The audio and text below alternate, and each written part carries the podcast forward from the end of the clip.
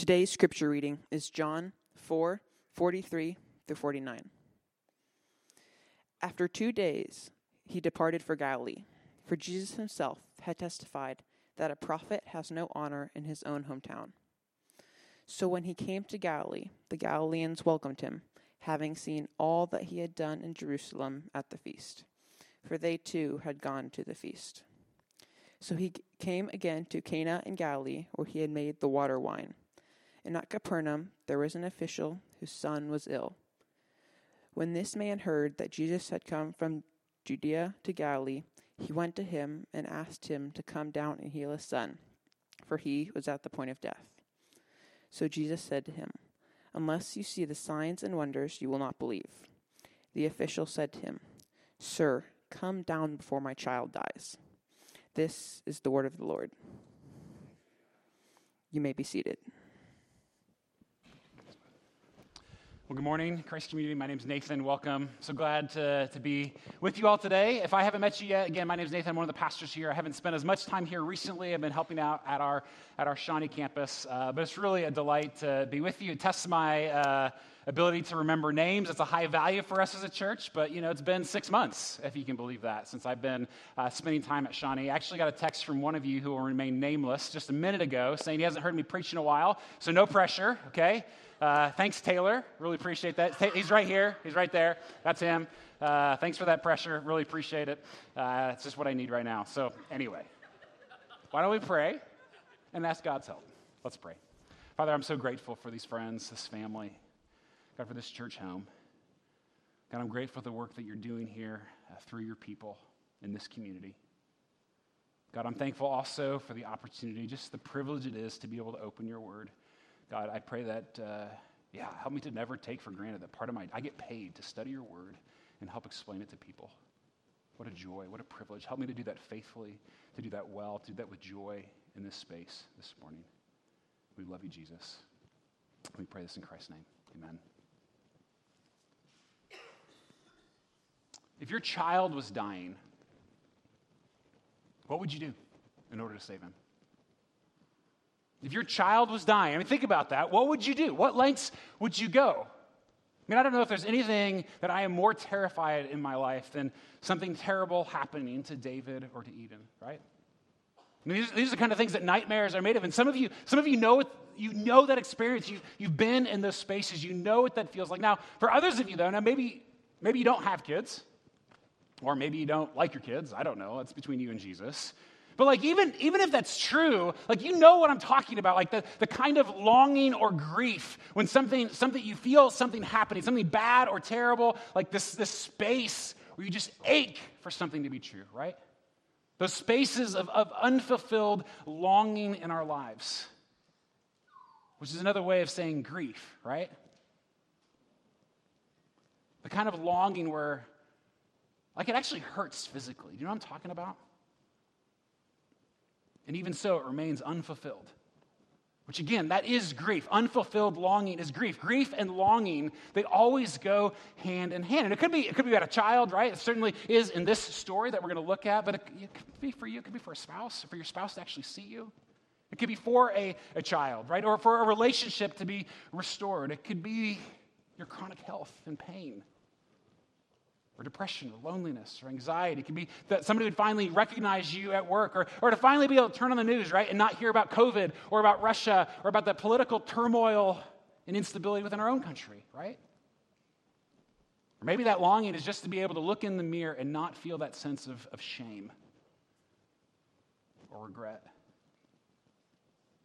Church, we are a people of great longing and great grief. Aren't we? In fact, this is, this is one of the things that Dr. Curt Thompson said to me uh, when we had a little time together this, this past fall. Some of you were part of some of those events and, and things. Uh, but I had a, had a, little time with him. A few of us had dinner with him. And, and he, he spoke those words. And, and, like last fall, last fall was a pretty, a pretty hard season for me personally in, in many, many ways. And when he said those words, essentially describing the human experience, like if you want to know what it means to be human from this, this guy, he basically said, We humans are a people of great longing and great grief. And when I heard him say those words, in that moment, it was almost like those were some of the truest words I'd ever heard in my life. Great longing and great grief. Desire unfulfilled, right? And yet, as we look at this story, I'm convinced that that's where true faith begins. In that intersection between longing and grief, right? In the, in the, the gap between what you, what you want to be true, right? You want so desperately, and, and it's, it's lack of fulfillment in your life, where, where your whole body almost seems to ache for it. You want it so bad. And you feel the heartache of it being held back from you somehow. And if that describes you today, I've got some really good news for you. So if you haven't already, turn with me to John chapter 4. The words will be on the screen, but if you have your Bible with you or you want to pull it up on the Bible app, I encourage you to follow along with me. So now, if you've been with us in John, right, we've been in John these last several months t- together, and the, the, last story, right, still in John chapter 4, the, most of John 4 is dedicated to the story of the, of the Samaritan woman, this, this incredible encounter, right? This, she's, she's an outcast of all outcasts, but it's one of the most beautiful stories in the Bible because she sees Jesus for who he is, not just as a miracle worker, not just as a good teacher, but as the one who sees her, who knows her longing like those, those places within her that are, that are unfulfilled, right? She, she, she sees, she knows that he sees that in her and that he's come to give her living water, right? To satisfy that unending thirst for something more. And then she essentially becomes the very first participant in E90, right? She just she can't help but, but share her faith. She, she does it to her entire community. And so we just covered that last week. And then after two days, John tells us, Jesus goes back home to the region of Galilee. And John warns us here that this is a place in which Jesus will receive no honor, okay? He's not going to be respected here. And so then, then we read these words, right? Again, verse 43, John chapter 4, verse 43. John tells us after the two days, and John, remember, John's a, he's an eyewitness of these things. He experienced these things alongside Jesus. So, verse 43 after the two days, he departed, he, Jesus, departed for Galilee. For Jesus himself had testified that a prophet has no honor in his hometown. So, when he came to Galilee, the Galileans welcomed him, having seen all that he had done in Jerusalem by the feast. Which at first kind of sounds like John's contradicting himself. He's, going to have no honor, but they're welcoming him, right? So what, what, is, he, what is he getting at here? Well, they, they do, they welcome him, but it becomes clear that they, they've only done so because they, they like the show, right? Uh, Jesus was a big hit early on in Galilee. I mean, remember, remember the story at Cana, the wedding, right? They're like, give me some more wine, Jesus. Like, do, do that for us. Do something cool. Like, impress us. So they want, they want the miracles, they welcome him for the miracles, but they are uninterested in Jesus. And this is really important as John sets this up for us, a story, because we're about to meet another outsider, somebody like the Samaritan woman, someone who doesn't belong. And he wants us to see, he wants us to ask, like, how, how is this person going to respond to Jesus that's different than these, these crowds?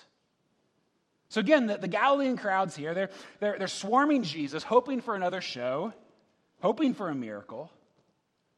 And all of a sudden, there in Cana of Galilee, we meet this man from Capernaum. Verse 46. And at Capernaum, there was an official whose son was ill.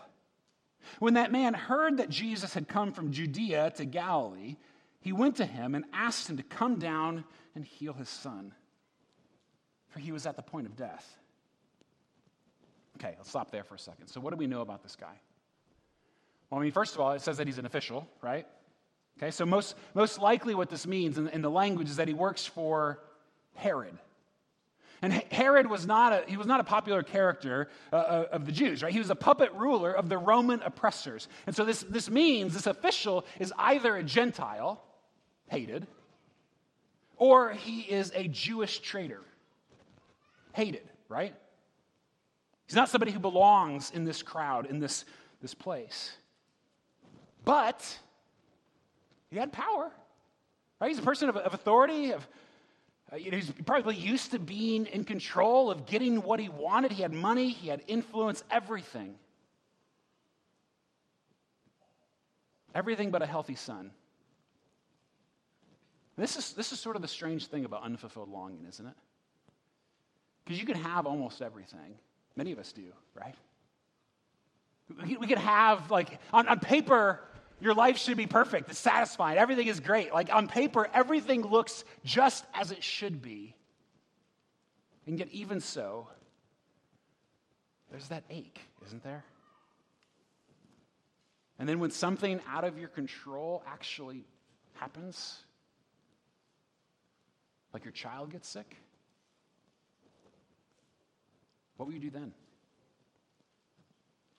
Will you walk 20 miles to visit a Jewish rabbi you'd only heard a few rumors about. I mean, think about that. Like, that's, that's how desperate this, this guy is. He's from Capernaum, okay? That's 20 miles away. That's a, that's a long walk. Okay, so that, that shows how desperate he is, first of all, uh, but it also sets him apart from the crowds. He's not one of the crowds. He, he's not one of these people who are just coming to Jesus because they want to be impressed by him. This, this guy, most likely, he's never met Jesus, he's never seen Jesus, he's never had an encounter with Jesus. He simply heard a few rumors about Jesus. And he doesn't just want to, you know, witness a few exciting miracles. This guy needs a miracle. And so my, my guess is that this means by this point, this guy has tried every option. Again, he's got money, he's got, he's got people around him who he can tell what to do. He's done everything at this point. The doctors can't help, the people around him can't help. This is like, this is last ditch effort kind of behavior. And even just think about the historical context. It's, it's estimated that in this first century world, only 49% of children would live to age five. Think about that. Imagine if your kids only had a 50 50 chance of making it to kindergarten. So this guy knows what's likely in his situation. And so he walks 20 miles, living on a prayer. 20 miles. So that's roughly like, it's like an eight hour walk, give or take, right? Depending on your pace. That's like walking from here all the way to our downtown campus. Want to join me later this afternoon, right? No. It's a long walk. And, and maybe you hear that and you're like, well, yeah, but if my child was sick, of course, of course I'd walk 20 miles. Absolutely. Any of us, any of us would if that's what it took. But would you in this circumstance? For a Jewish rabbi you'd heard a couple rumors about? And I, I, love, I love this guy's plan. I mean, I, I, wish I could have seen it from John's perspective, right? What he actually witnessed. But he kind of writes this, this sort of quick synopsis of it that basically this guy comes up, he's like, Hi, Jesus. Uh, it's really nice to meet you.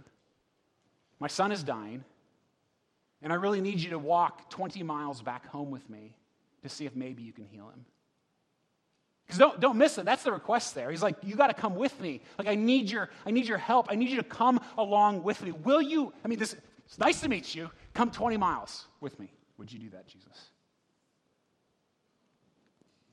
And right, right here, we see a kernel of this man's faith. You see, true faith begins with unfulfilled longing. That's, that's the first thing we're going to see. We got three of these lessons along the way. But that, that's where true faith begins. And so if you're in a place of unfulfilled longing, I mean, you're, you're, right, you're right where true faith begins that place between desire and grief. Like when, you when your son is dying, you don't know if it's going to work, right? This guy doesn't know if Jesus can help him or not. And yet, even so, you have the courage to say, Jesus, please. And so you, you take those, those unfulfilled longings, whatever they, they are, to this Jewish rabbi, and you think, maybe, just maybe, this guy's going to do something about it. I mean, even, even if you're uncertain of the results, this guy, again, he doesn't know if Jesus can, and he certainly doesn't know if Jesus will. But it doesn't matter. He believes enough to go.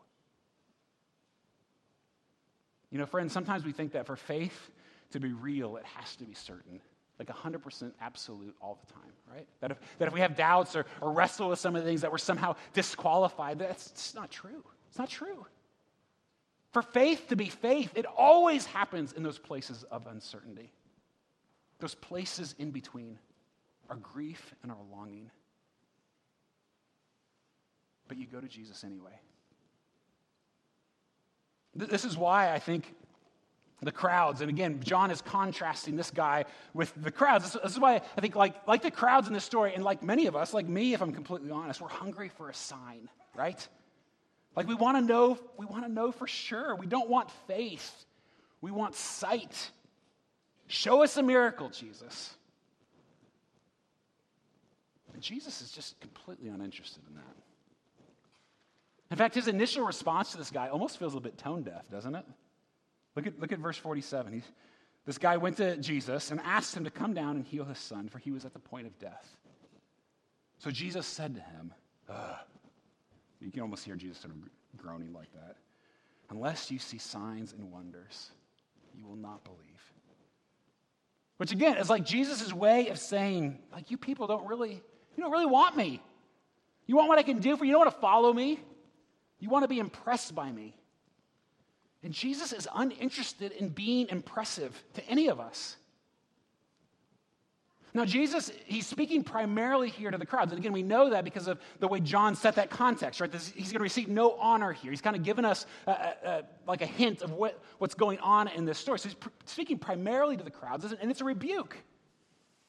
Because John has already let us know that the crowds are not that into him. They'll only believe what they can see. They're only after a little more free wine. They want nothing to do with faith. But Jesus is also speaking to the man. Because Jesus knows what's in this guy's heart. And he sees the seed of faith. And so, this is sort of Jesus' strange way of watering that seed. Because you see, Jesus, he's willing, Jesus is willing to meet you in those places of unfulfilled longing, in those places of grief, whatever, whatever that is for you, he's, he's willing to meet you there, those places of grief and desire. Whatever brings you to him, even if it's just a prayer of desperation. But he always wants more. In fact, Herman Ridderbos, Dutch theologian, uh, writes about this passage. He's, he writes Jesus did not only want to give the Son back to the Father, he wanted to give himself. That's what's so important about these miracle stories in John. It's, it's about so much more than just the miracle, right? Jesus can give no, no healing apart from giving himself. That's what he wants. And so he pushes this guy He's like, nah, signs and wonders. That's all you guys are after. Again, it's more to the crowds, but it has a little push to this guy. He pushes him, but it's, it's, it's out of love. Because Jesus knows that this guy wants, like all of us, more than just a healthy child. You want more than that, don't you? More than just a sign. More than just taking our faith and making it sight. More than just that thing you long for whatever it is. We, we people are we're, we're people of endless longings, aren't we? Maybe think about this, for example. This is a dumb example. I'm going to say it anyway. But uh, so Kelly and I are currently doing the whole 30. If you're not familiar with this diet, you basically imagine everything that you love, like everything that gives you pleasure in life, and then you just don't have any of that for an entire month. Seriously, like uh, no sugar, no alcohol, no dairy, no grains, no joy, right? I don't, it's day 15. I'm not even sure why I got out of bed this morning, okay? Uh, but the, the strangest thing about this diet, if you've done it, you know this, but the strangest thing, at least, at least to me, is early on you have these cravings that you can't even explain.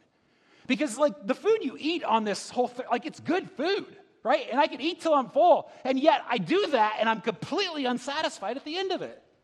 And there's just like these cravings. I don't even know what I want. I just know my body's like, please, something else, right? And I know that's ridiculous, but that's, I mean, isn't that kind of what we all feel?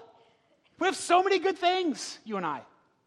There are so many places where we find satisfaction and pleasure and happiness, and yet there's still something missing. We still have these cravings, right?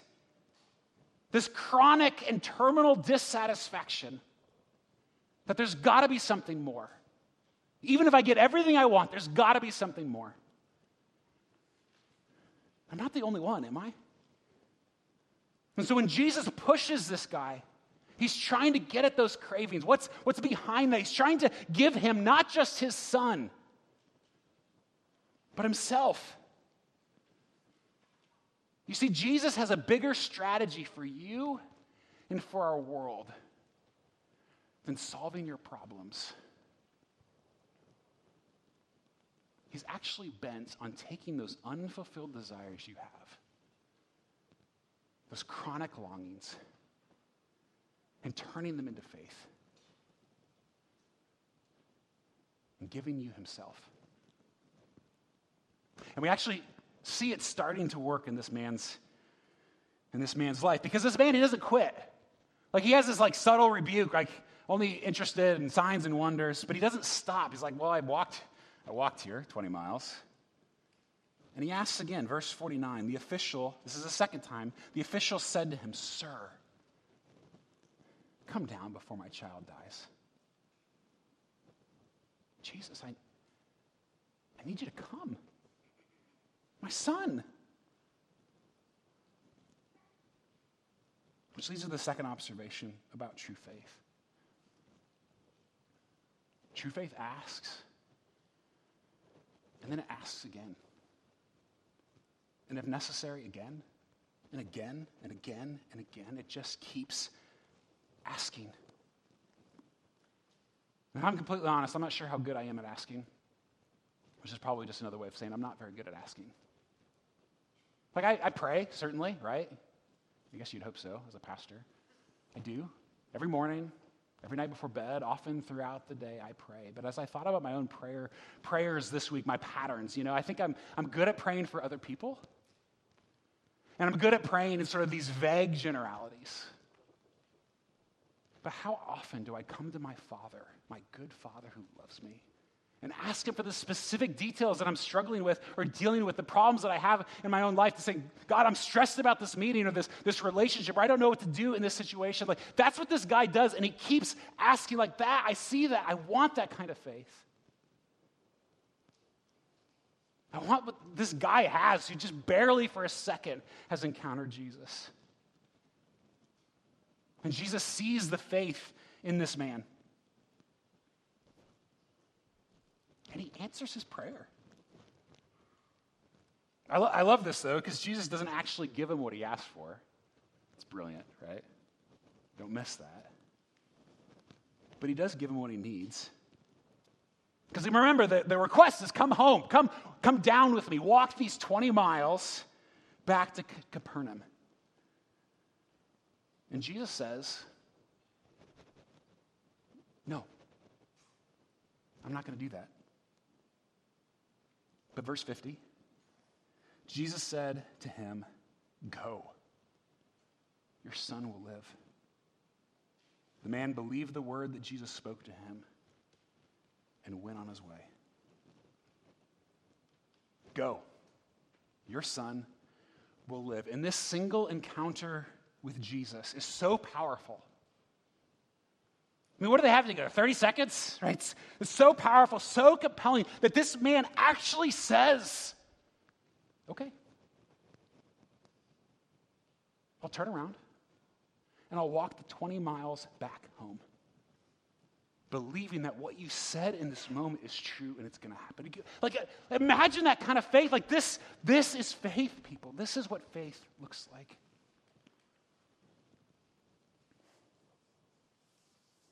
To hear a word from Jesus. Simply a word. Like this encounter with Jesus himself. And then to trust him for that long way home. Which leads to the third observation. And, and really, if you take just one thing with you today, I hope it's this. True faith trusts Jesus for the long way home. Because what was that walk home like for this guy? 20 miles, followed by another 20 miles. Find out later, he finally gets home the next day. So we're talking, this guy's been doing a lot of walking, a lot of alone time, a lot of headspace. What was that walk? Because he doesn't know. Not, not with any certainty. He doesn't know that his son is going to be okay. But he met Jesus and he trusted him. And that somehow, that was enough. And, church, this feels to me like such a picture of the Christian life. Because if you're a Christian, this is, this is your story. You've taken your unfulfilled longings, right? Your grief and your desire, whatever it is, like those things, and you've brought them to Jesus and you've asked. And many of us have asked and we've asked and we've asked and we've asked, but we've brought them to Jesus. We've, we've begged him to intervene. And whether or not he's answered you in the way that you've asked him to, you've, met him. You, you've encountered him in some way, and now here we are, every one of us, somewhere between meeting Jesus and the fulfillment of his promises to us. All of us are on this path. Some, somewhere between saying yes to Jesus and our long, long way home. I mean, and you don't know if your son's going to live or die. You don't know if your marriage is ever going to be okay. You don't know if the pain will ever be over, if the depression or loneliness will ever be gone. But you are trusting Jesus taking him at his word that by the time you get home, somehow it's going to be okay.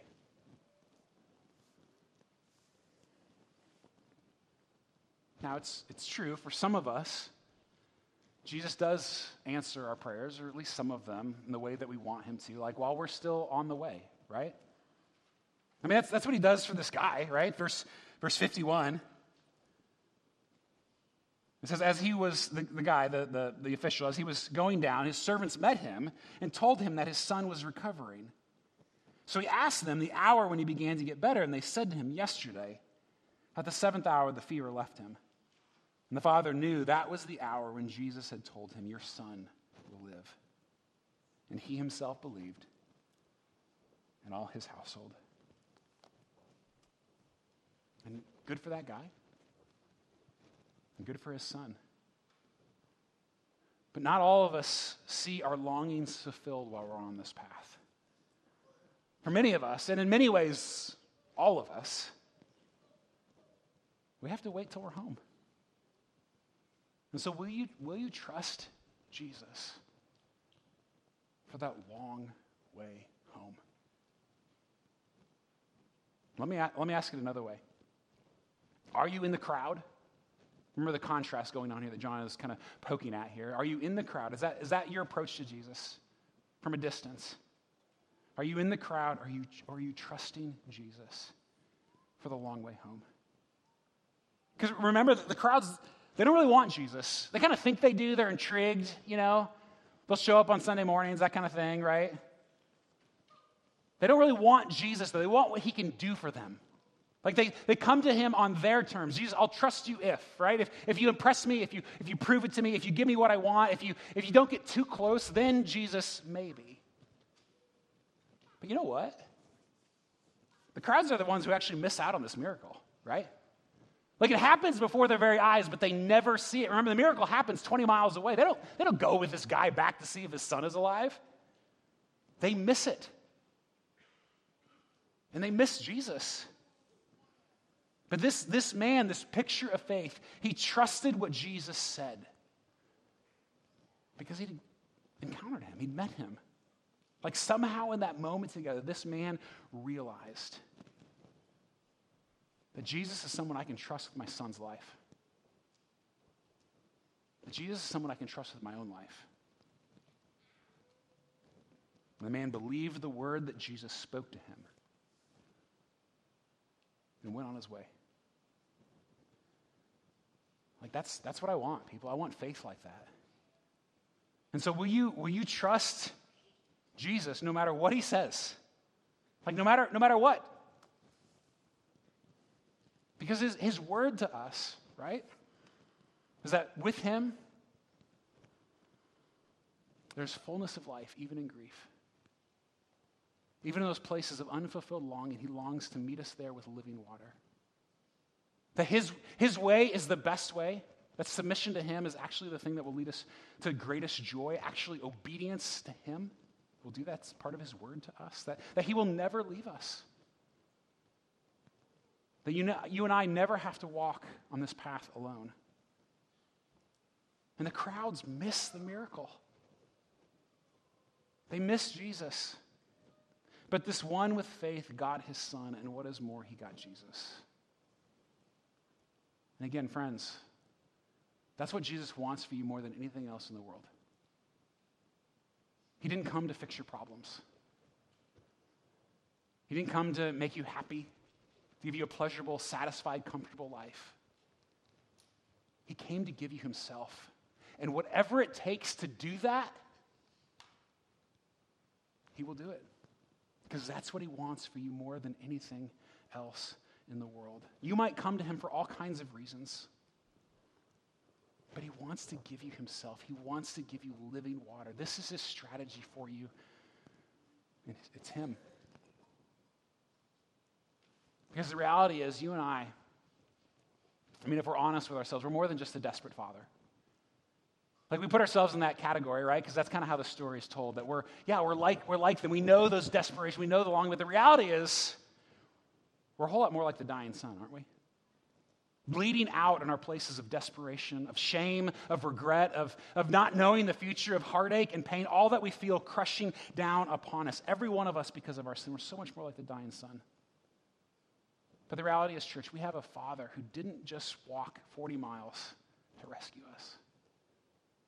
He crossed heaven and earth to be with us, to give himself to us, to enter our places of grief and longing. He knows what it's like to grieve, he knows what it's like to long. Who takes our sickness upon himself, our sin and shame, giving his life that we might get ours back. But he didn't stay dead. Which means not only do we have a home to look forward to, we have his presence with us every step of the way. No matter how deep those longings get, no matter how unfulfilled they seem, no matter how bad our grief is, you will never be alone. Yes, the way home is hard, and it's certainly long. But this is what faith does. True faith begins in those places of unfulfilled longings. And so, are you bringing them to Him? Have you made, have you made them known to Him, these places, these raw places of grief and desperation? This is, what, this is where true faith begins. And then are you asking Him to intervene and asking and asking? He doesn't get tired of it, right? He says to come to Him like a child. Jesus says that. How do children ask? It's relentless, they never stop. This is what Jesus tells us to do to God our Father, to ask and ask and ask, because that's, that's a picture of what true faith does in those places of desperation and unfulfilled longings.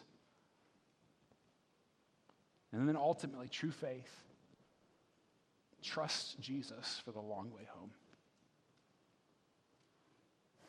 God help us. Let's pray. Father, even as I look out, in this room of people, uh, dear friends and new friends.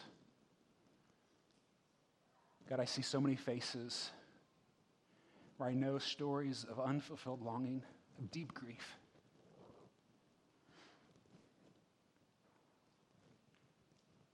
Lord Jesus, I pray that you be near to them in those spaces. God, that even if you don't give them what they're asking for, that you would give them yourself that you would give them living water, that you give them hope, that you will walk alongside them. And that whatever it is, by the time they get home, you, you will have made them whole and made whatever it is they're asking for whole. And you will, you will make up for, uh, to us everything that we've lost or given up. That we don't, we don't know how, we don't know what that looks like, but that you promise through the blood of your Son to bring redemption to all of life, to everything. And so we cast all of our desperation, all of our hope, all of our grief, all of our joy unto you, Lord Jesus. Give us faith like this man. We trust you for it, Lord Jesus. We pray this in Christ's name. Amen.